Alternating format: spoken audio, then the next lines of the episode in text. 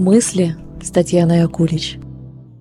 Добрый день, дорогие мои! Этот выпуск посвящен коммуникации и как находить общий язык с коллегами, сотрудниками, руководством, близкими людьми. Этот выпуск для вас, если вы не понимаете, почему другие люди время от времени воспринимают вас как угрозу и отвечают агрессивно, или почему вам иногда хочется убежать подальше от общения, в котором вы ощущаете себя неспособным что-то изменить. Моя сфера деятельности подразумевает общение. И в кабинете с клиентом я в первую очередь смотрю на то, как клиент входит во взаимодействие со мной. А когда ко мне обращаются пары, то я анализирую их внутреннюю коммуникацию и то, как они презентуют себя как пара. От того, как выстраивается коммуникация, будет зависеть эмоциональное состояние, а эмоции – это топливо. Коммуникация – это двустороннее взаимодействие, цель которого заключается в обмене информацией. То есть в этом месте присутствует двое реальных, а не воображаемых людей, которые чем-то обмениваются. Это может быть информация, смыслы и, конечно же, эмоции. Обращали внимание, что охотнее вы покупаете у тех, кто вызывает у вас приятные эмоции, и менее охотно у тех, кто вызывает у вас неприятные переживания. Что означает два реальных, а не воображаемых человека? Дело в том, что мы живем в мире проекций. Каждый из нас видит мир через экран внутреннего содержания. У кого-то он цветной, как у Эннид Синклер, а у кого-то черно-белый, как у Уэнсдей Адамс из сериала «Уэнсдей». Кстати, очень рекомендую к просмотру. В общем, кто-то из нас смотрит цветные, а кто-то черно-белые мультики. Это же и является причиной, по которой мы не понимаем друг друга. Сложно быть в шкуре другого человека, да и не нужно лезть туда, куда не приглашают. С собой бы разобраться. Что мы сейчас и делаем. Как выглядит общение через проекцию? Один человек смотрит на другого и вместо него видит экран, с которого на него смотрит знакомый взгляд. Этот взгляд, которым на него когда-то смотрели взрослые. Мама, папа, родственники, учителя. Самый важный взгляд – это взгляд мамы или человека, ее заменяющего. Например, няни. Поэтому, кстати, так важно с трепетом подходить к выбору няни. Ведь ее внутреннее содержание будет передаваться ребенку, и он будет воспринимать и думать о себе через призму ее восприятия о себе и о нем. Итак, вы смотрите на другого человека и видите экран с глазами, которые могут смотреть с нежностью или, наоборот, отстраненно, с презрением, отвращением или с холодом. Сложно за таким экраном увидеть реального человека, который не имеет отношения к вашему детскому опыту и, возможно, смотрит на вас с улыбкой и интересом. Вы можете просто этого не заметить, так как не привыкли к теплому и принимающему взгляду. Интересный факт, что мы выбираем работу и руководителя, тоже исходя из наших проекций, и мы выбираем тех людей, которые будут транслировать похожие, знакомые психике ощущения. Но к этому мы еще вернемся. А пока про восприятие, так как от восприятия будет зависеть и складываться процесс общения. Итак, я еще раз сформулирую, что коммуникация – это взаимодействие между людьми, в которое бесконтрольно вмешиваются наши проекции, представления о себе, о других, о мире, и которые могут мешать добиваться цели внутри этого диалога. Второй аспект коммуникации – это обмен. Но вы знаете, чтобы что-то обменять, нужно что-то иметь. Но, как я наблюдаю, в мире много жадных и эмоционально голодных взрослых детей, у которых просто нет чего-то, что можно было бы обменять.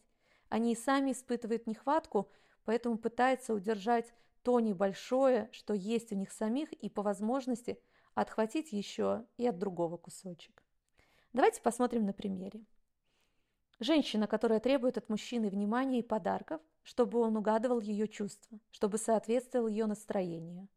Или же мужчина, который замкнут, зациклен на своей работе, игнорирует семейные отношения и обязательства. По сути, речь идет о том, что женщине не хватает энергии для того, чтобы обеспечить себя эмоциями, а к дополнительному вниманию и подаркам относиться как к чему-то приятному, но не первостепенному. А мужчине не хватает энергии на отношения с близкими, и он воспринимает их как приложение к его жизни, а не к тому, что может его поддерживать и наполнять. Процесс общения – это не что иное, как обмен энергиями. Ведь именно в процессе общения люди обмениваются не только информацией, а еще и эмоциями. Если объединить все вышесказанное, то люди чаще общаются через защитные механизмы. Защитная реакция может принимать различные формы, включая словесные нападки, отрицание, например, отрицание того, что было сказано, выдумки или откровенная ложь, избегание. Газлайтинг, например, называя другого человека сумасшедшим или предполагая, что с ним что-то не так. Все эти примеры про оборону.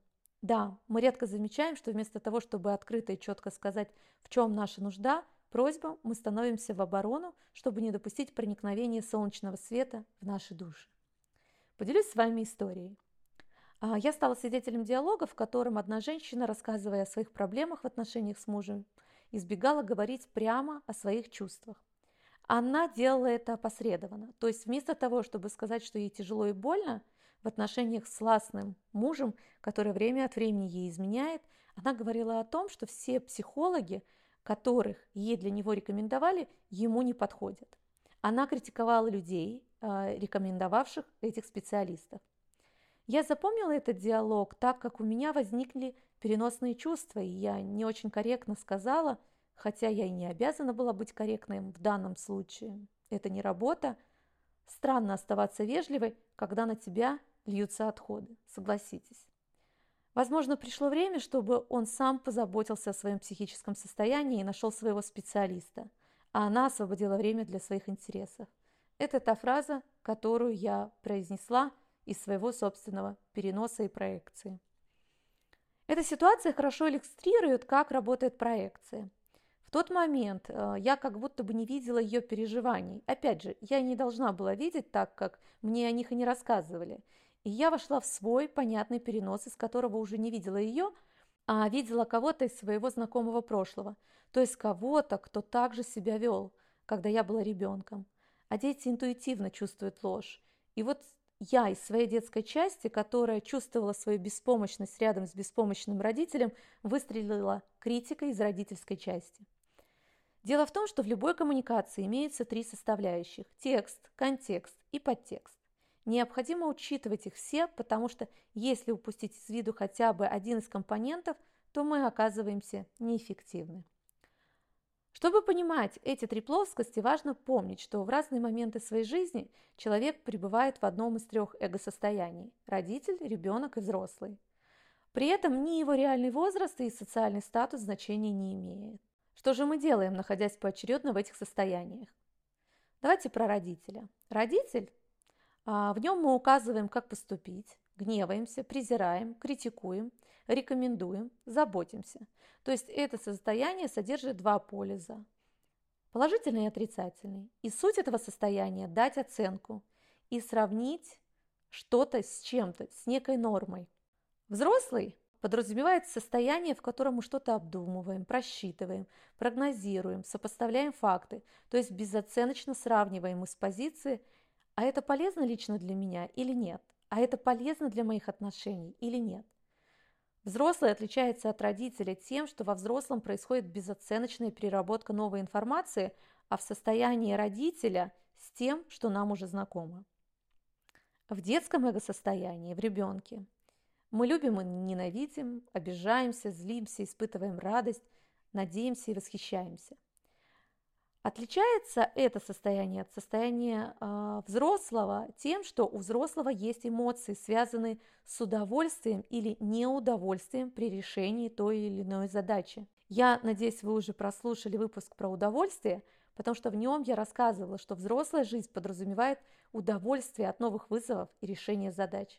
А у ребенка нет стимула решать задачки. Это для него рутина и тоска, от которой он хочет сбежать. В состоянии ребенка мы переживаем и осваиваем свои чувства и желания, и даже полезные события требуют глубокой эмоциональной проработки. Получается, что человеку кажется, что он один, а на самом деле его как минимум трое. Что же произошло в той ситуации, которую я описала выше?